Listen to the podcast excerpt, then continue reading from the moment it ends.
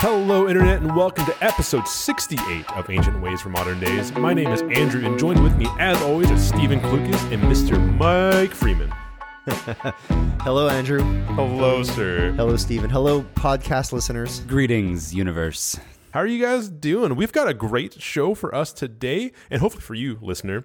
But today we're going to be talking about uh, sermons and how to get the most out of them, how to listen to them, and kind of like what's what what goes into a sermon, so that as a listener you can get the most out of God's word. You know, that's that's going to be cool. But before we jump into that, man, it's been a while since we've uh, done just a normal standard episode. I forget sometimes we like to do check-ins, so. I'd like to go around the table and see what's going on in your guys' world if you guys are uh, ready to answer some questions. Yeah?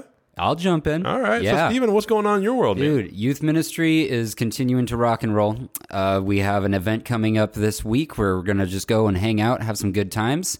I've got a new volunteer starting here in the next couple of weeks. So Oh, you do? Yeah. Yeah, yeah, yeah. Yeah, That's so a lot of things going on and moving forward. And for me, the the takeaway, the the the benefit, the big highlight of all of this is we're not stagnating. That is something that I've feared was that we would start making progress and then hit the top of that curve and then just start downhill. But no, we're it seems like we're able to downshift and keep our momentum going. So I'm very excited about that. That's cool. Mike, what's going on in your world, man? Loving the fall. It's uh, Yeah, it's, it's- chilly it's- outside. it's been freezing cool. lately. Love it. We uh, staying really active. You know, at fall we we've got this really giant apple tree that probably should have been uh, trimmed and pruned years ago, but it Yeah. has been. But it's had an incredible amount of apples, and so we've been doing things like Jessica was making pie filling last night, and um, you know we got crisps coming, and then there's applesauce and all that good stuff, and um, and then in that I've uh, had a friend invite me to go fishing a few times. Yeah, I've seen that. Which uh, you know, that. when when we moved to Calais, I was like, man, I, I hope to get into like uh, some fishing again, and, Yeah. and I have not gone once since we've come here, um, except for fishing of men, of course. You Of know, course, but, uh, obviously. yeah. But we've gone out twice. The first day we went out, the boat battery did not start, Oh, and uh, and so we got out about an hour hour plus later than we expected, and uh, and caught a few fish, beautiful fish. They were all wild, and so we had to throw them back. oh. Were And- you? Are you going for salmon or steelhead? Yeah, salmon. Salmon. Okay. And uh, the the coho is what it is right now, and um, they were awesome fish. They were really cool. I I brought one in, and then one got off my line, and then my buddy got one in also. Uh, but the way it works is there are hatchery fish, and then there are Yeah. wild fish. Yeah, yeah. And the wild fish they have uh, part of a fin that, Mm-hmm. that is still on them, and you, you're supposed to throw those back. And so we did. Hard to throw them back, but it, it's uh, it was fun to catch them. And then I went yesterday morning, and it was so cold. Wait, you've already gone twice this week? Well, Wait, no, no, no, I no. Friday last week and Friday. Monday yeah, this week. I forgot. It's only Tuesday right now. We met at like uh, five forty-five. We were out there pretty early, and it was dark out. And this guy is boating upriver, yeah. and uh, and in the fog with zero visibility. It, it's quite the trip, actually.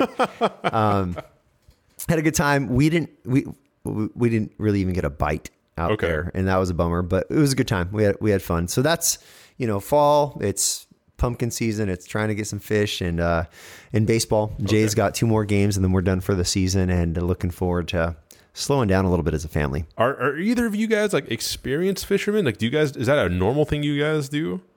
I went fishing a couple times in elementary school, so Okay. if that counts. Okay. I, have done more like lake and like trout fishing is is what I've done. I haven't in years. Yeah. But we go camping. We've got poles. We we typically go and do that fair amount. At least we had in the past. Um, and so it's something I've always enjoyed. okay. That's cool. I my dad used to take me. Uh, he called it plunking. Yeah. Okay, so that's a real thing. Mm-hmm. Okay, because that's my my parents being immigrants sometimes would say things, and I would say this is what we do, and then everyone else would be like, "What is that?" I don't understand. Like my dad used to call it the College River. So for the longest time, I thought there was a river called the College River until high school. I started talking about it, and then I was corrected. It's the Cowlitz River. Yeah. and so a little bit of Yeah. into my background. That's fun. But my dad used to take me plunking out at Abernathy here in, in Longview. And one of my favorite memories is actually a horrific one where uh, I used to go out into the, I would be wearing my little boots and I'd go out into the river and then I would let my, my boots just fill up with water and I'd come back out and I'd empty the boots. I would just do that over and over again. One time I was take, I took off one boot and as soon as I took off that one boot, my pole started dinging. There was a there was a bite on the fish. My dad scooped me up and ran me over to the pole and kept me like having. He, he tried to teach me how to fight the fish and then bring him in, but the whole time I was stepping on like really really sharp rocks. Oh, no. And I just remember like just screaming and being in a lot of pain, but my dad like laughing his head off the whole time. And we landed this beautiful fish, but I don't remember the fish at all. This is what he says. Yeah. And I just remember being so mad at him for trying to teach me to fish. Anyway, he likes to tell that story. I like to tell that story because to him it was like fun to hang out with his son. For me, it was traumatic. I just thought I'd share that. All right. so when do you uh, see your counselor next? Uh, yeah, I'll, just, I'll work through my dad and fish issues. so yeah, that's uh, yeah. Fall. Yeah. I'm enjoy. I'm enjoying things right now, and and uh, you know honestly, I, I shared this in uh, the sermon this weekend. I'm I'm getting back to normal. Like Yeah, I'm feeling more like myself. Energy levels really increased, and that's uh, I'm very very thankful to the Lord for that. cool. Yeah.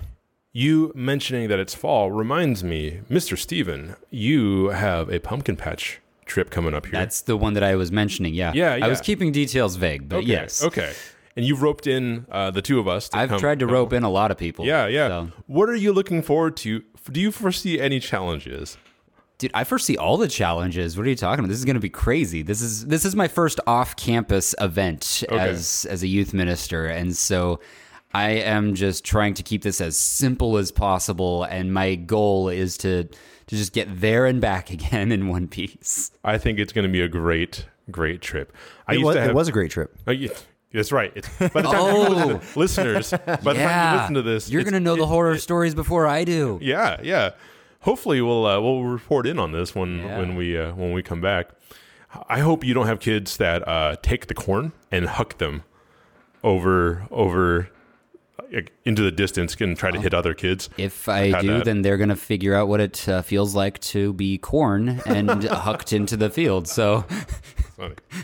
So, anyway, uh, thanks for checking in, guys. Nothing new is going on with me. Uh, not a whole lot since we've started uh, all this. I'm excited to report that um, I, I think we talked about this when we before our break, but we started doing our Wednesday night program for kids, mm-hmm. and we actually have too many kids now. We have like 30 meeting, and it's it's we're at a point now where we're actually having a lot of new families show up. And with the volunteers we have, we're going to do a rotation system just to make sure these kids are being discipled and they're actually learning. Um, I'm excited about that. I'm excited to have problems that come from growth, right? Because you can have problems that come from stagnation. But uh, this this has been an exciting time for that, and yeah, It's really fun to see so much ministry happening. You know, you have Wednesdays, you have youth and kids ministry. There's a life group meeting there, and so the campus is just it's going on Wednesday nights. Uh, you've got Monday nights. You've got the Men of Simplicity that's happening Yeah. every week, and that's going strong. And men are growing. Think about, uh, you know, even during the weekday, Tuesdays. Today's Tuesday. We're recording. There's a Bible study there Tuesdays. On every other Friday, there's the the mom to mom. Just a lot of things happening more and more. And you know, I know we're still dealing with a lot of challenges with COVID, and people are making their best decisions they can based on the different situations. But it's fun to see what God's doing in the It middle is. of uh, some challenging times. it, it's fun to see people just step up, figure it out, and let's still keep trucking forward with the mission that we've been given from our Lord. So that's super cool. Um, all right, guys. Um, I think it's it's time. I think we can turn the corner here a little bit if you guys are ready. But today, I actually I, I'm the one that pitched this idea to you to you guys. I thought it would be really beneficial if we kind of took a moment to talk about how sermons are prepared and basically how to listen to a sermon. Um, my my thought process is like you know like Stephen, you being our worship leader, I, I I imagine you appreciate music at a deeper level than just the typical the typical consumer right because you can hear things that are that are happening and you can appreciate that a little bit more Right. Yeah. And specifically when it comes to worship music in the context of the worship service, there is actually a lot of uh, theological coaching that happens through that. Yeah, So, yeah. Or or another illustration is like a um a foodie. My brother my brother has a really good palate when it comes to food. You can have him eat anything. He'll tell you what's what's in there. So he has a deep appreciation for the things that he eats, as opposed to someone who just has like a junk palate like myself, who enjoys hot pockets. You know, I uh he just likes things at a whole at a different level because of there's a there's a level of expertise there. And so I thought it would be good to kind of pull back the curtain a little bit and talk about what goes into a sermon so that people can get a, a, a better enjoyment doesn't seem like the right word but to get the most out of it i guess Yeah, say like the, the most edification I Understanding, appreciation, all of those words wrapped up into one. Yeah, yeah. And this thought comes from uh, a book that I read for for Bible college, Haddon Robinson, where where oftentimes people like if they go listen to a sermon and you ask them, "Well, how's the sermon?" and they're like, "Well, it was good." Well, what is that based on? The idea of good. Did, were you challenged or were you entertained? Are those is that the criteria that should Right. be used? You know, Was it funny? Was Yeah. it, you know, Yeah. make me feel good? Mm-hmm. Yeah. And so today, I, I just thought, Mike, maybe you can share a little bit as as our chief preacher at, at the church, I guess. Um, would you be willing to kind of share about your perspective on what goes into a sermon? Yeah, and and- I dig this because this is you know you think about riding a bicycle and you know how to ride a, just a regular bicycle, and then you get onto a, a ten speed bike or, mm-hmm. or something like that, and and you don't know how the gears work, but when you figure out how those work, you're going to enjoy riding that bike a mm-hmm. whole lot more. So it's kind of like you know folks come that listen to a sermon. Hopefully, they take something away. But what we're trying to do here is give a little bit more nuance in terms of what what should I be looking for in a sermon? How should I engage with the sermon? What should I take away from a sermon so that it becomes more meaningful, it becomes more helpful, it becomes more useful, and ultimately, the, the real goal is it becomes something that allows people to grow more and more in their faith, in their trust of the Lord, more and more in their affection for the for the Savior. That that's really the goal here, and so um, when we were talking about this ahead of time, we one of the things we said, well, why do we even why do we even have sermons? Like why why preach? Wh- What is this thing called preaching, right? And uh, there's a lot we could say, and this could become a really long podcast. This can become a podcast series in itself. but one of the main reasons why we preach is there's instructions in the scripture for this, and and numerous instructions. But one of the greatest instructions comes from uh, from Paul's writing to Timothy in Second Timothy. Uh, I think Stephen has that handy. I just do. Do you want to read it for us? I would love to. So this is out of 2 Timothy chapter 4, uh, starting in verse 1. Paul writes, I charge you in the presence of God and of Christ Jesus, who is to judge the living and the dead, and by his appearing and his kingdom. Preach the word. Be ready in season and out of season. Reprove, rebuke, and exhort with complete patience and teaching. Yeah. So, I I mean, really, if the most basic level, when when someone asks the question, why preach? Well, the answer is Bible says. there, there kind of is a, the a sense tells that us to, the, yeah. the Bible says it. It, it. We're we've been given this instruction to do this thing called preaching, Mm-hmm. and um, other places in the Scripture it says it's foolishness to the the listener, to the world, to those who uh, don't yet understand, but. We're instructed to do this because the, preaching moment is a moment that really, oftentimes, it's when I like. I think I heard this somewhere, but where God's preacher, God's man, is standing in front of God's people with God's word and God's spirit does what only God's spirit can do. He does God's work. Mm-hmm. And all of this is for God's glory. And so there's there's a spiritual supernatural impact of, of preaching and that's what we're aiming for in that moment. We say why preach? Well, because because we're told to, but really why preach? Because God's at work in preaching, Right. Because God moves in preaching, because our souls are changed and, and our lives are changed in- the preaching moment. And so that's, I, I guess, where we start with that, right? Yeah, actually, in- one of the things I like about the the comments we just made is that we are a church that values the word of God, and because God's word tells us to, that we we should be preaching, we value the preaching of God's word because that comes directly from God's word. As a matter of fact, actually, if you're a new listener, because I know there are actually people who are listening, not a part of our church. Hello, audience from Columbia. Not quite sure what's up with that, but hello. If you want to know more about our stance on just the Word of God, the Bible itself, actually, we have an earlier episode. I will link to this. You can find it in the description, however you're listening to this this mm-hmm. podcast. Anyway, Mike. Yeah, so we're instructed to preach. That that kind of fits though with what you were saying. Well, then what do we preach? And the text actually says, "Preach the word." Yep. And so when we stand up to preach, we're not preaching our our own ideas. When we preach, we're not preaching what the latest um, self help book, as great as it might be, what it's teaching, or we're not preaching from certain magazines and whatnot. We're preaching, and the content of our preaching, it's the word of God. Yep. It's the scripture. It's the Bible. I think we need to draw the distinction there because there are a lot of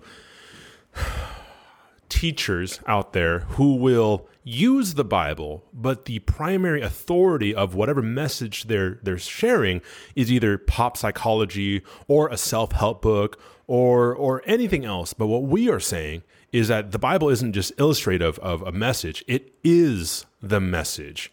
And uh, that actually kind of pushes on the idea. I, I- I've heard about this lately there has been some debate as to uh, why should I listen to the pastor when he preaches because he's not divine. Well, the authority, what you just said, the authority of what we're sharing, isn't what the pastor thinks or says. It's the word of God. Yeah. It is if if he's done the work, right? And that's something we're going to talk about. Like, what does it really look like to preach the word of God as opposed to just use the word of God? Yeah. What were you going to say, Stephen?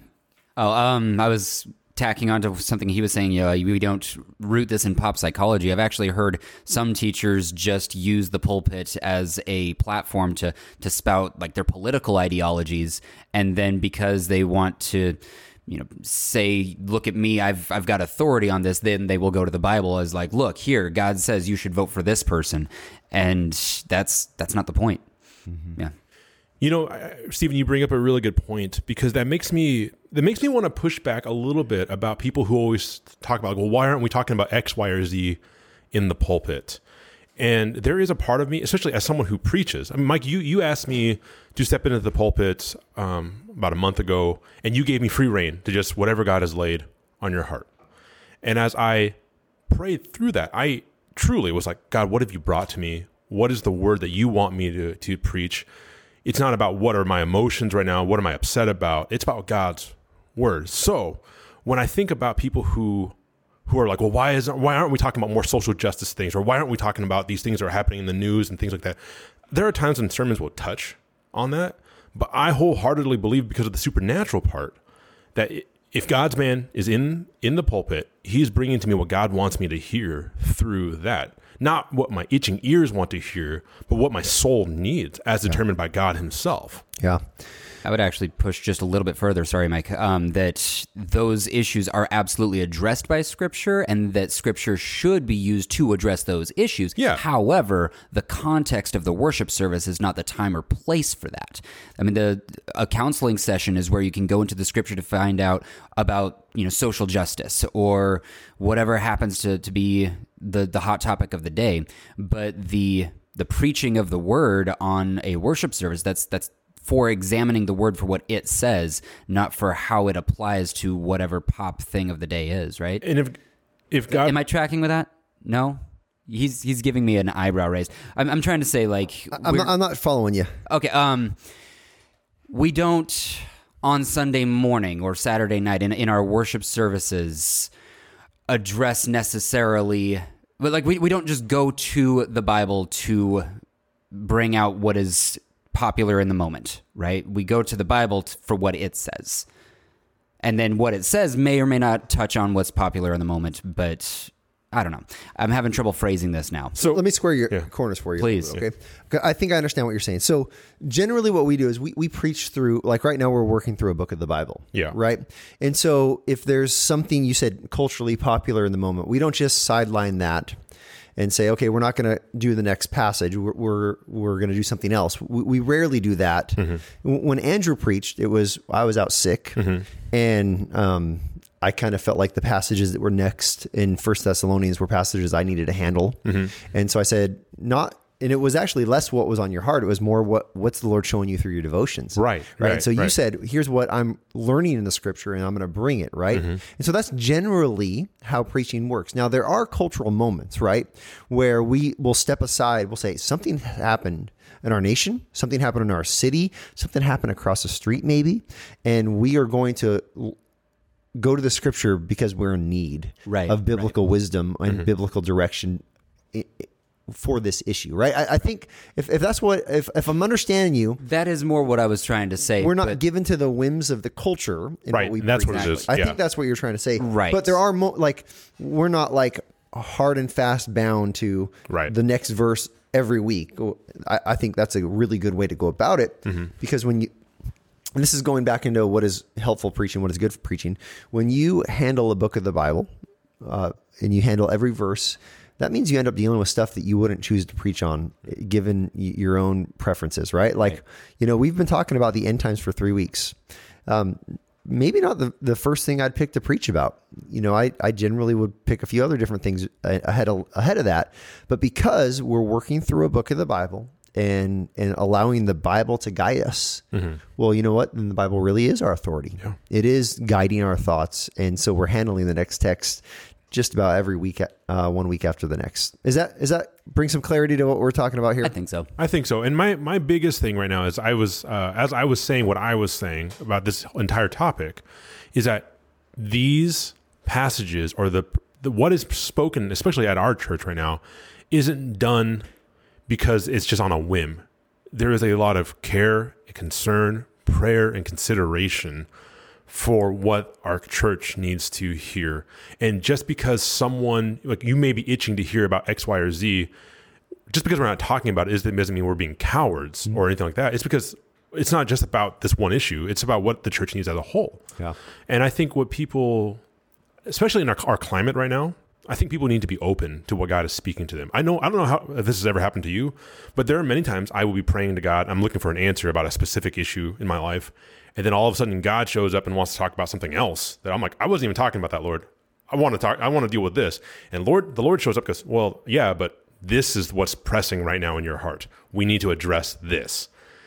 That's kind of how I see when I when I step into a sermon. When I'm listening to anyone preach, I, I'm I'm coming expecting that God's going to show up, that God is coming to talk to me about whatever agenda He has, not my agenda. There are times I'm struggling and God does meet me there. But sometimes God brings up something that I'm like, I this was not even on my radar. Hmm. But thank you, Lord, and let's let's walk through this. And I think that's the better way to say kind of what I was trying to articulate is that it's not our agenda, it's his agenda. Mm-hmm. And so while we might want to hear about X, Y, or Z, God's going to move how he chooses to mm-hmm. move, right?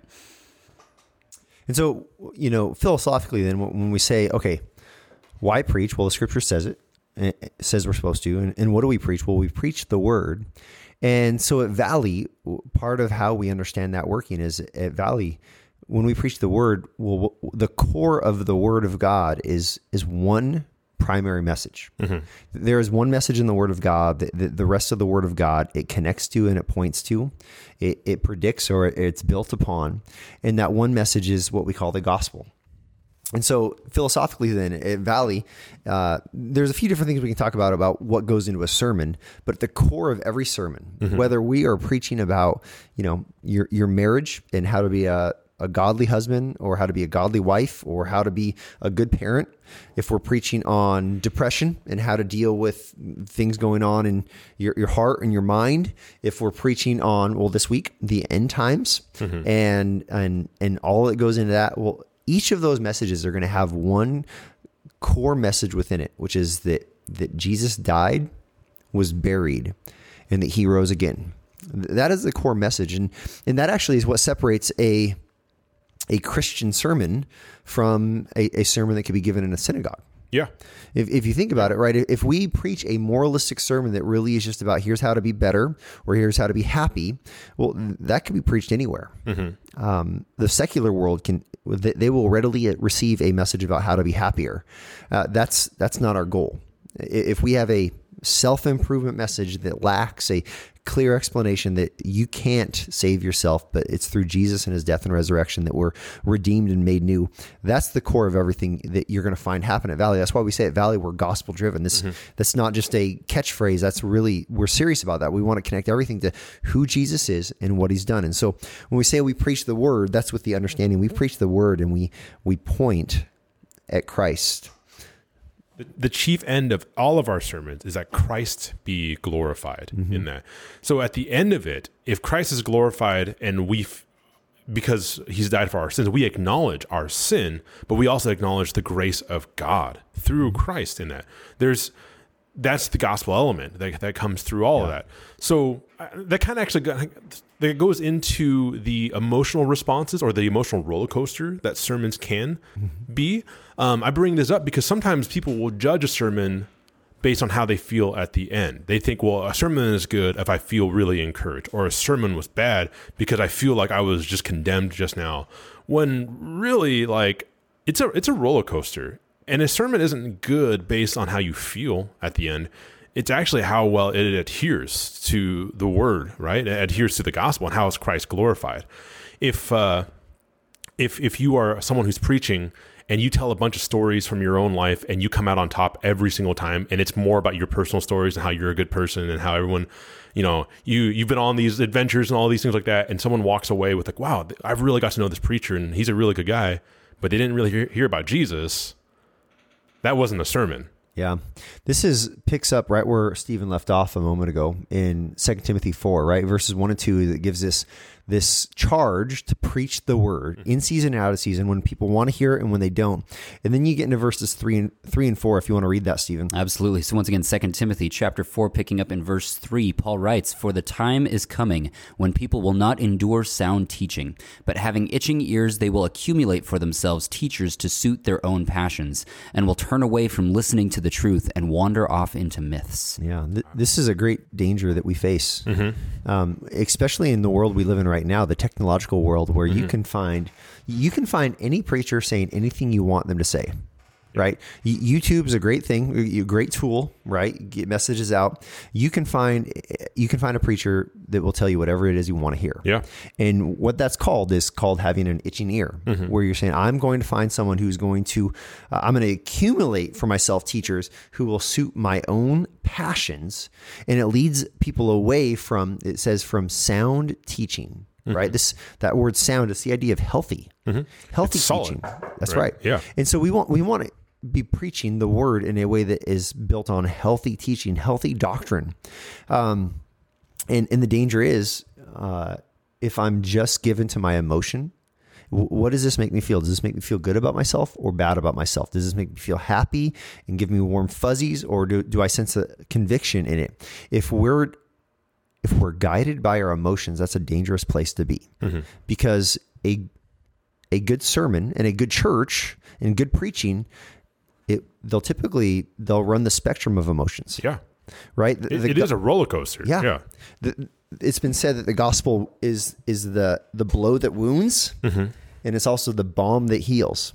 Right? Because what, what does that mean? The the blow that wounds. The gospel says what about us? It says that we are sinners, that we have rebelled. It says that we are under the condemnation of, of the law, that we deserve God's wrath mm-hmm. poured out upon us. We deserve to be separated from Him for all eternity because of our sin and our selfishness. Mm-hmm. What a blow, right?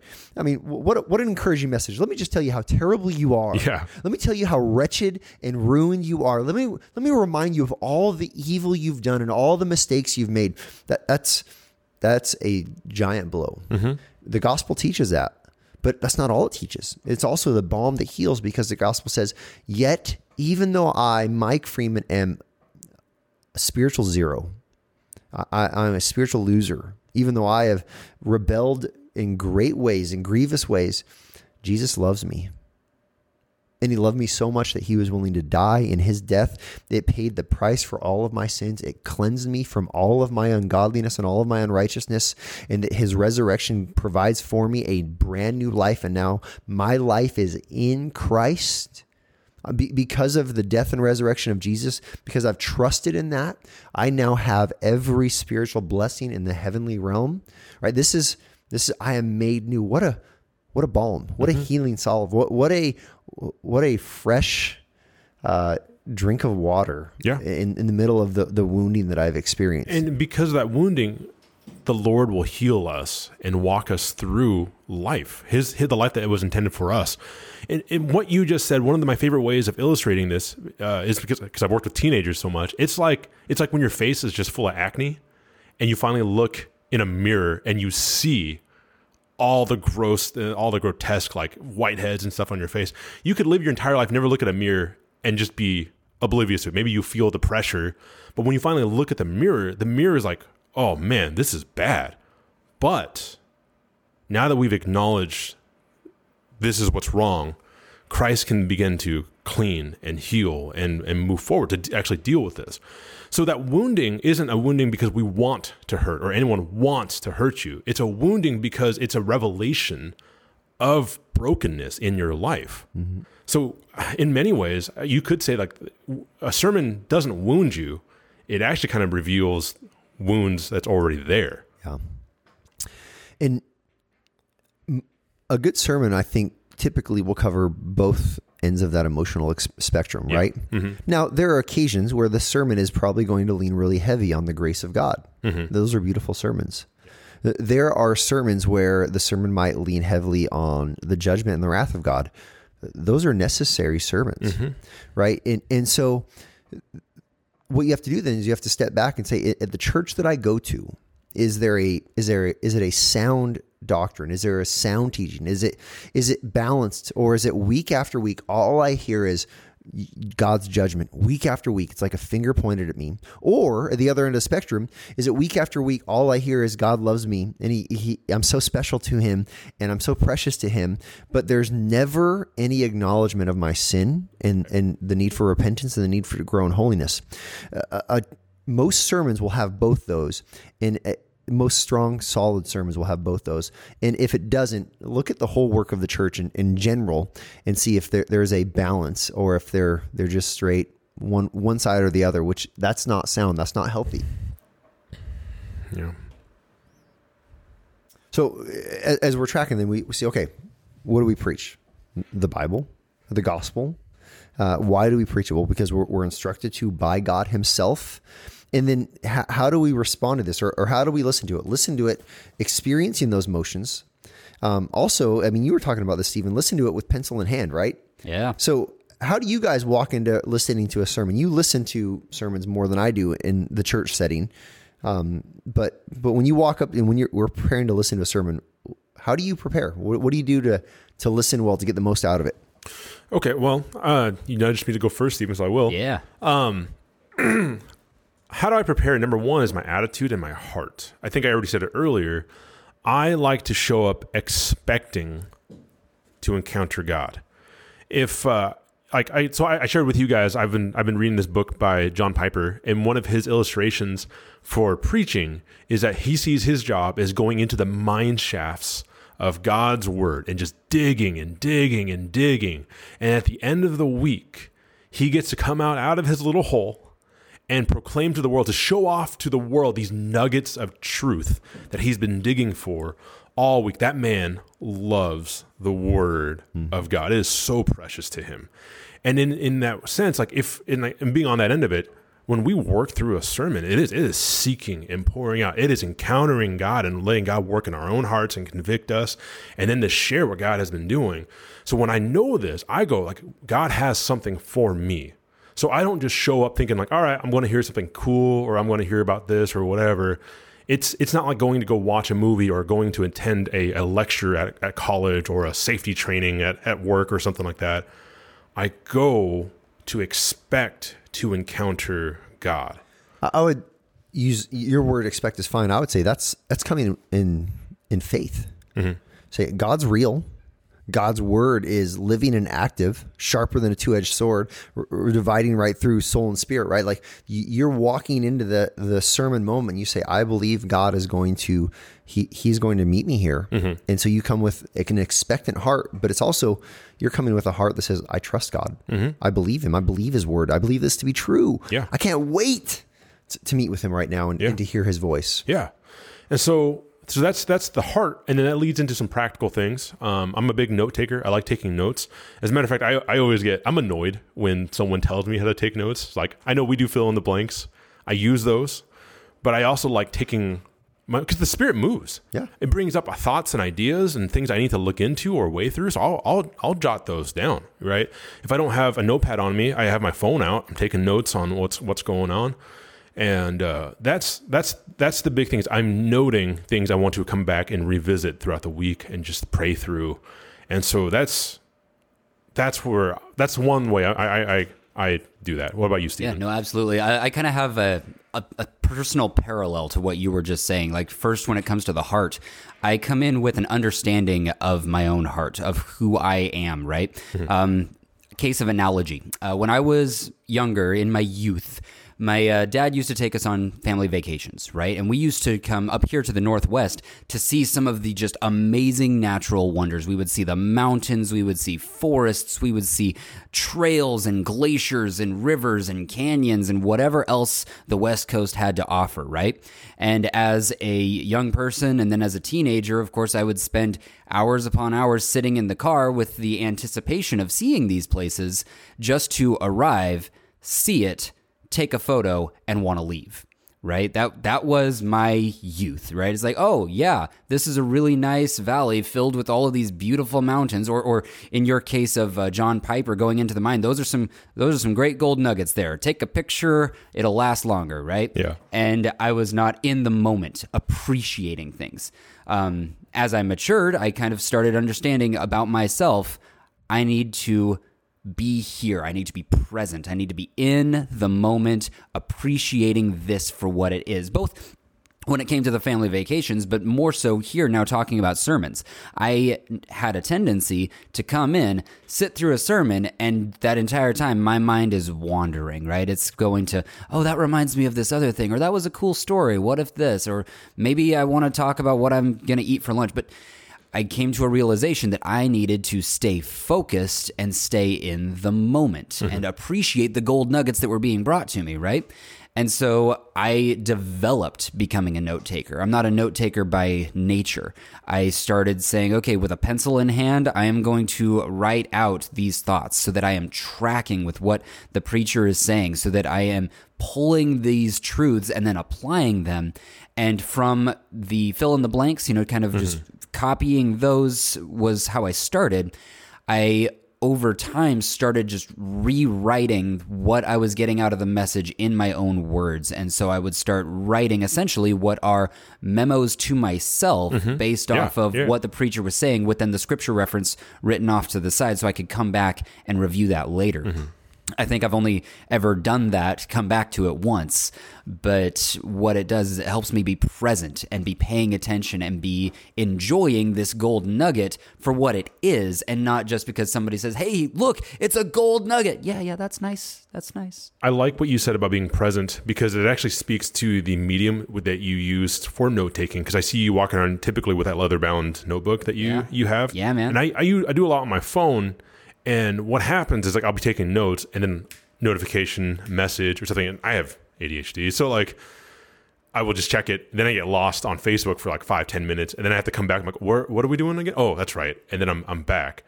So, because I even tried to do note taking like on, on my my tablet because I can write and stuff like that too, but the same thing happens. Same thing happens there. So I I, I appreciate that, Steve. Yeah, that, Thank that travel journal is Yeah. that is a game changer, man. Okay. Yeah. No, this is really good. And, and taking notes is, you know, there's not one way, perfect way to do it. And um, in at Valley, we do use an outline, and that's that's really, you know, it's funny your your perspective of like boxing and That's actually not the purpose. So it's actually Right. like the skeleton. Like we want to give people a skeleton so that they can understand the typically the flow of the text. And um, maybe we should give more room within that for people's so. own notes because I the last thing you know I, I I would hate to have someone come and take notes by only filling in the blanks and and and maybe even not really engaging Mm-hmm. like mentally or even emotionally and and then say oh well I took notes right like that's not the goal Mm-hmm. the goal is that you you, you got your heart laid out there before the Lord saying, God, I want to meet with you. I want to, I want to know your truth. I want you to change my mind. Mm-hmm. If there's any way that I'm thinking is not accurate or does not line up with you, and I want you to change my heart, my affections, you know? And so we use that and at Valley in particular, what we do is is we want to have one big idea, right? And so when we handle three or four verses or thirty verses, we're saying what is the one big idea that is in this text, and that's that's usually mentioned pretty early in the message, and sometimes it's mm-hmm. repeated throughout, and oftentimes returned to at the end. And, and so, like this week, this last week, we said live in light of the promise. And we- we're talking about the promise of obtaining salvation in Christ Jesus our Lord, right? Like, um, and so that's the promise. And so everything else connected to that. And our hope is that every one of those lines, every one of the points that the preacher makes, whether it's me or you, Andrew, or soon you, Stephen, or other or, or preachers, Stephen Hall, or yeah, yeah, um, every one of the points that we make, it is not difficult for you to open up your Bible and say, this point is coming right out of the text. And that's I'm happy you you bring this up because I was trained with that with the idea that when you are given a passage, whether it be 3 verses or 30 verses, the job of the preacher is to find the overarching big idea of that and then to preach that big idea and to show how that passage connects to that big idea. It come that big idea comes from the scripture. It- we draw meaning out of it, right? That's that's what we call the exegetical Mm-hmm. Yeah. preaching. And so I, I guess when people are listening to the sermons here at Valley, they should just know that there is one large idea that we're going to be launching from. Yep. I, I've actually seen it in in in your notes, and I started doing it in mine because I, I copied your notes. Is that typically you'll see like the heading of the of the sermon, and then there is the big idea or the Mm-hmm. main idea is like this is the big thing that we want people to to see in the passage that we're about to work through. Yeah. Yeah. And that's the thing you say, if there's one thing you take home, if there's one thing you remember, right? I mean, maybe they'll remember the text. That would be awesome. Yeah. But but if there's one thing you remember, it's it's this is the big idea. Th- As I think about this passage, as I uh, as I mull it over in my mind when I go home, as I talk with my family about it, as, as I pray through this throughout the week, um, this is the one big idea. And those other main ideas, they're really helpful. And oftentimes, those will be the ideas I'll pray about through the week. Um, when I pray for my kids before they go to bed, usually I'll take one of those big I- or main ideas and I'll pray that for my ch- children as as they're going to sleep at night. You know, that's but that all is it's drawn out of the text. And so typically we have one main text, we have one main idea, we have our one big idea, and then we have some main ideas and sub subpoints that flow out of it. But then we also have these cross references occasionally, right? So as you're listening to the sermon and we say, okay, this is the text we're in, but now I want everyone to look at this other passage. Um, how how do you guys handle a passage or a, that that moment of presentation when if I'm preaching, I jump to a cross reference. What what usually goes on in your mind in that moment? So that takes me a little bit. When we do cross references, we have the uh, we have the scripture up on on stage, and it's in it's in the notes. Um, typically, I used to try to flip there really quick, but then when we come back to it, I get lost. I get I waste a lot of time flipping back and forth, or even just using my my my phone to get to where I need to be. Mm-hmm. So I just listen for the content, and what I'm listening for is how this cross reference illustrates the point that was just made that's that's the point of that cross reference. It's, it's somehow supporting the point that that we've drawn from from scripture. That's right. And so, yeah, They support the point, they illustrate the point. Sometimes we're preaching a passage that might not be really, really easily clear. And so a cross reference will say the same thing, but in a clearer way. And that's a really helpful way to say, like, let, us look at another v- view of this, right? Um, for example, this two weeks ago, we looked at Jesus's words uh, about the end as we were talking about First Thessalonians, and that that overlap brought a lot of clarity. And actually, Jesus used a ton of illustrations. Yep. What were you going to say, Stephen? I was actually um, going to say it uh, goes to that saying that the best way to interpret the Bible is with the Bible. What do you mean by that? So it's if if I'm trying to figure out what is the the point that this scripture is trying to tell me, right? What is the the overarching point? Then oh, I'm distracted now. Um, what is the overarching point?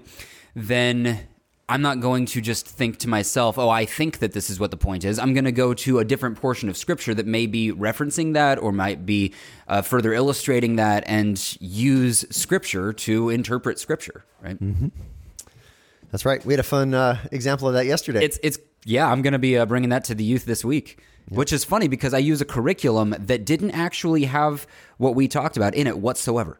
No. And I was just like, wow. I mean, Jesus spoke on this very subject, and it's not in my curriculum. Why? So, yeah, no. So uh, again, these are some of the ways we think about listening to a sermon, right? Recognizing, okay, this is this is based on a text of scripture. Mm-hmm. It's got one big idea, hopefully, and it has an outline that flows so that I can understand the the argument of or the flow or the nuances of the text. And and we're hoping someone's listening to this with an open heart, ready to hear the word of God.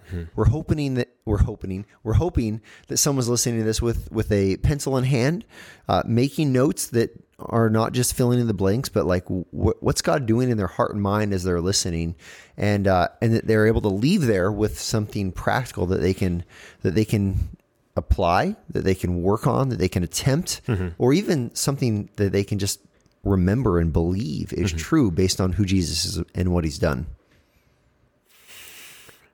and all that is really good and i think we want to bring this up for, for people because let's just be honest the bible teaches that there is a lot of false teachers a lot of false prophets and things out there and as of right now especially in our culture and it just seems so apparent to me nowadays that it's easy to pick a preacher or a teacher i don't even call him a preacher a, a teacher that will suit those those itching ears. And then right now, if you don't know that a biblical sermon needs to be based on drawing meaning out of the the word and it, how how a sermon's put together, you may be uh, missing out on what God's trying to do through the conviction that leads us to the gospel, to the goodness of Christ. In that, this is a this is challenging, but it's it's such a beautiful beautiful thing. The the wounding of our spirits brings us to this awe and this healing of of God, especially the more we engage in that. You know, I'd be curious if our listeners, if they were to write in and say, "Hey, here's some other things that I do to get the most out of the sermon." That would be fun to hear about. Like, what what are the things that uh, other people do that help them engage, help them think deeply? Um, you know, if we're working through a book of the Bible like we are right now, you know, you can always be reading the the next passage the the the week before the sermon's going to be preached, right? Yeah. And so you can be preparing yourself, you can be readying yourself and and you know, if you've read through that a few times during that week, then you're you're really ready to to follow the text and, mm-hmm. and hold tightly and and to to be part of pulling that meaning out of it.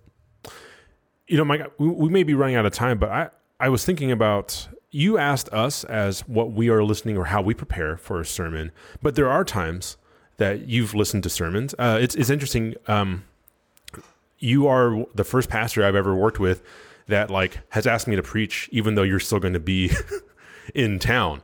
So I remember one of the first times I was preaching and I saw you sitting front row with a notebook open.